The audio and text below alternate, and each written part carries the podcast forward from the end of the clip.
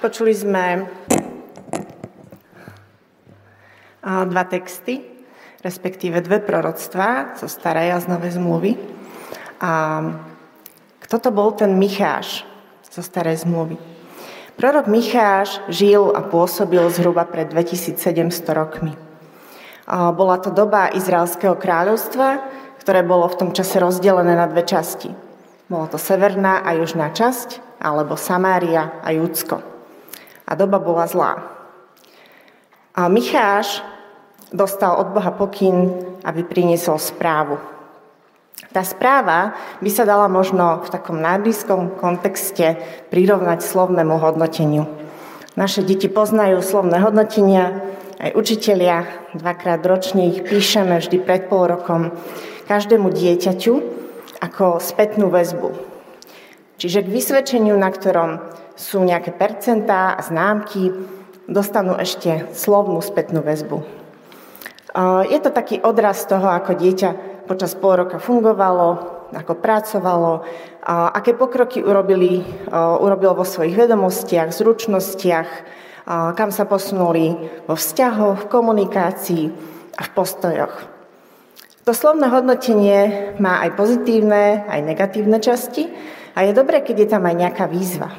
Keď je tam nejaký cieľ, ktoré, ktorý si možno stanoví aj to samotné dieťa alebo ten učiteľ mu dá nejaké prianie, cieľa, ktorý môže dosiahnuť, ak urobí nejaké kroky.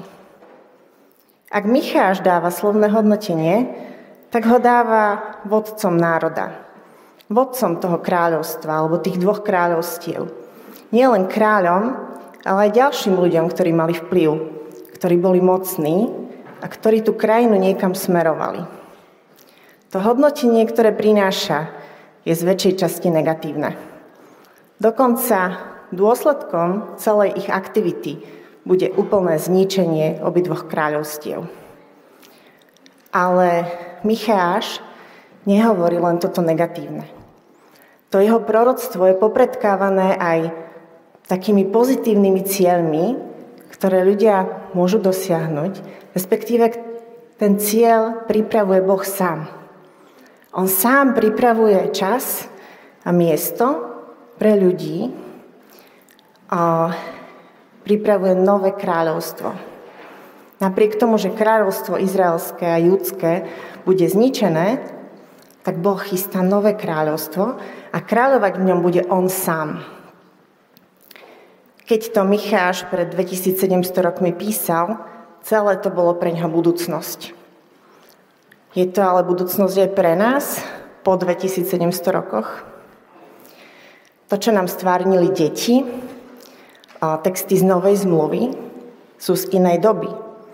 Prešlo 700 rokov a aniel Gabriel prichádza k Márii a k Jozefovi a prináša im novú správu. Narodí sa dieťa, ktoré bude synom Najvyššieho, ktoré dostane trón otca Dávida a ktoré bude väčšným kráľom v Jakobovom kráľovstve alebo v tom Dávidovom kráľovstve. A tieto slova sú z mnohých proroctiev starej zmluvy. A vieme, že je to, sú to proroctva o Mesiášovi, ktorý mal prísť. Mária to zažívala. Teraz práve prichádza Mesiáš. Bolo to 700 rokov po Michášovi a pre nás pred 2000 rokmi. A, ale to Michášovo proroctvo, aj keď sa z časti naplnilo v tomto Lukášovom alebo v tom Gabrielovom proroctve, nenaplnil sa úplne. Keď sa pozrieme do ňoho bližšie, tak sa tam píše o tom, že ľudia si prekujú meče na pluhové radlice, oštepy na vinárske nože. Nepozdvihne národ proti národu meč a nebudú sa už učiť vojne. Každý bude sedieť pod svojim viničom, pod svojim figovníkom a nikto ho si. Asi nemusíme veľa rozmýšľať nad tým, či toto je súčasnosť. Vieme, že nie je. Ešte stále majú ľudia zbranie a používajú ich jeden proti druhému. Ešte stále nemôžeme si sadnúť pod náš vinič alebo figovník, ktoré sú v starej zmluve obrazom pokoja a mieru. Nemôžeme si len tak sadnúť a, a ničoho sa nebáť, aj keby sme to veľmi chceli. Pretože ten pokoj ešte stále nie je taký absolútny. To Michášovo proroctvo v 4. kapitole je v niektorých prekladoch pomenované ako Mesiašská ríša pokoja. Veľmi podobný text je v Izaiášovi 2. kapitole a tam je tiež tento nadpis. Tie nadpisy tam pridávali prekladatelia, ale dávajú nám nejakú myšlienku z toho, takú, také hlavné zhrnutie. A Izajáš to tiež, no, v Izajášovi je to pomenované ako Mesiašské kráľovstvo pokoja. To je to kráľovstvo, ktoré ešte nenastalo, ale máme nádej, že Boh ho pripravuje. A o tomto je advent. Pripomíname si príchod kráľa, ktorý sa už udial pred 2000 rokmi, ale zároveň čakáme na ďalší príchod kráľa. Na to, že nastolí to kráľovstvo pokoja, také absolútne, ako to tam je napísané. Ale koho sa to kráľovstvo pokoja týka? Je to pre každého človeka? Keď sa pozrieme bližšie, máme tam také dve zmienky o ľuďoch, ktorí sú súčasťou kráľovstva pokoja. Tá prvá je v druhom verši. Ľudia poputujú a povedia, poďte, vystupme na hospodinov vrch, k domu Boha Jákobovho, aby nás učil svojim cestám a aby sme chodili po jeho chodníkoch. Lebo zo Siona vyjde náuka a slovo hospodina z Jeruzalema. Ľudia idú na hospodinov vrch, idú k Bohu, aby sa učili. Lebo sa zaujímajú o to, čo si Boh myslí, o jeho hodnoty, o jeho myšlienky, o jeho slovo. Dá sa to robiť nedobrovoľne, alebo musí mať k tomu túžbu v sebe. Aby som chcela a učila sa, naše deti to poznajú. Musia chodiť do školy. Rodičia ich tam pošlú, učitelia ich tam učia, oni to musia počúvať. Napriek tomu konečné rozhodnutie je na každom tom žiakovi. On sa rozhoduje, čo sa naučí, kam sa posunie, či tie výzvy zo slovných hodnotení alebo z iných víziev vezme vážne a bude sa chcieť učiť. Ďalšia charakteristika ľudí, z Michášovho proroctva je táto. Hospodin pozbiera, čo krýva, zhromaždí, čo je zahnané a s čím zle nakladal, z toho, čo krýva, urobí zvyšok a z toho, čo je zahnané, mocný národ. Toto sú také trošku záhadné vyjadrenia. Kto sú to tí, čo krývajú? Krývajúci. To je také zvláštne veľmi. Hľadala som nejaký výskyt tohto slovesa v starej zmluve. A v starej zmluve sa nachádza iba párkrát. Význam toho môže byť buď doslovný, krývajúci je ten, kto má nejakú zranenú jednu nohu a na tú druhú sa teda tak kláti, napáda, ide krivo, alebo krývajúci alebo krývanie môže znamenať pád alebo poklesok, alebo možno ešte ďalší prenesený význam, hriech. Tí, čo padli, poklesli, tých Boh pozbiera. A krývajúci podľa Mojžišovho zákona nemali prístup k bohoslužbám.